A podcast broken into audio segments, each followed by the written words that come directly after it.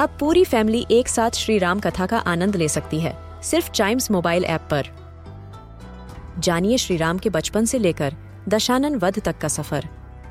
सरल रामायण, घर के सभी सदस्यों के लिए। आज ही डाउनलोड करें चाइम्स मोबाइल ऐप एप्पल या गूगल प्ले स्टोर से.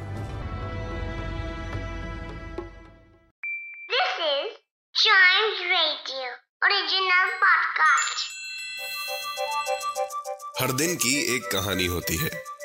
कुछ ऐसी बातें जो उस दिन को बना देती हैं हिस्ट्री का हिस्सा। तो आइए सुनते हैं कुछ बातें जो हुई थी इन दिस डेज़ हिस्ट्री! शुरुआत करते हैं 1819 से। ब्रिटिश एक्सप्लोरर विलियम स्मिथ उन्होंने आज साउथ शेटलैंड आइलैंड्स को डिस्कवर किया था।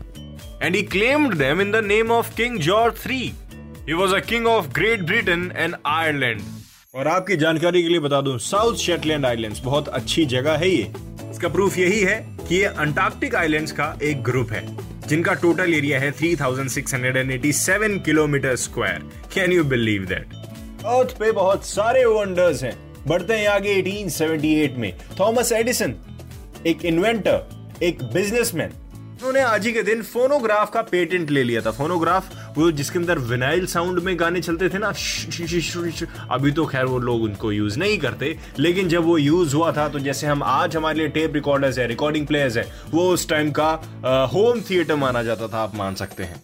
यस थॉमस एडिसन वही है जिनको हम इलेक्ट्रिक पावर जनरेशन के लिए जानते हैं मास कम्युनिकेशन के लिए जानते हैं साउंड रिकॉर्डिंग डिवाइस के लिए जानते हैं, और मोशन पिक्चर्स के लिए जानते हैं। हिस्ट्री में बहुत सारे ऐसे लोग हैं जिन्होंने बहुत सारी ऐसी चीज़ें इन्वेंट कर दी हैं, जिनको हम आज यूज़ करते हैं और जिनके बगैर ट्वेंटी सेंचुरी इमेजिन भी नहीं की जा सकती थी।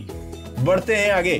इन 1949 एजरा पाउंड एक पोएट जिनको आज ही बुलिंजन प्राइज मिला था पोएट्री में बाय बुलिंजन फाउंडेशन ये एक अमेरिकन पोएट थे। तो आप इतनी पुरानी कहानी सुन के एक चीज़ समझ सकते हैं कि लोगों को पोएम्स में इंटरेस्ट आज ही नहीं, बहुत सालों पहले से ही हुआ करता था।